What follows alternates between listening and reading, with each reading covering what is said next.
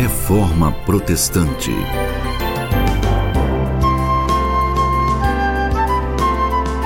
...31 de outubro de 1517, aquele contexto histórico vivido por Martinho Lutero, contribuiu de forma exigente para que se formulasse um pensamento não apenas teológico, mas também econômico e social a necessidade urgente de se responder às diferentes questões éticas palpitantes daquela época.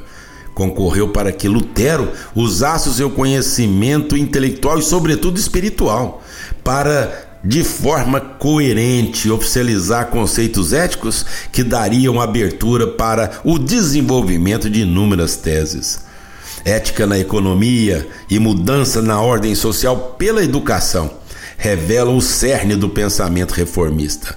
A liberdade é necessária para as invisíveis redes do cotidiano, tanto na vida interpessoal como nas relações sociais.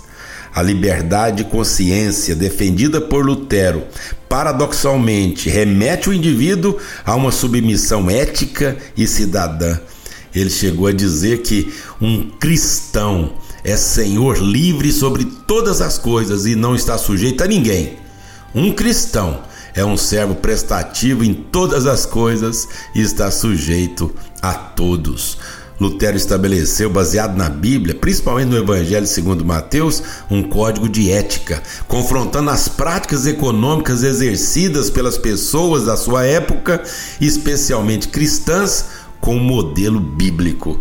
Portanto, comemorar a reforma protestante é um ato ato importantíssimo para a vida da igreja ainda hoje. Reforma protestante vai para além das questões teológicas, envolve também a questão social, econômica, educacional. Viva a reforma protestante. Pastor Ricardo Mota, da Sexta Igreja Presbiteriana de Uberlândia.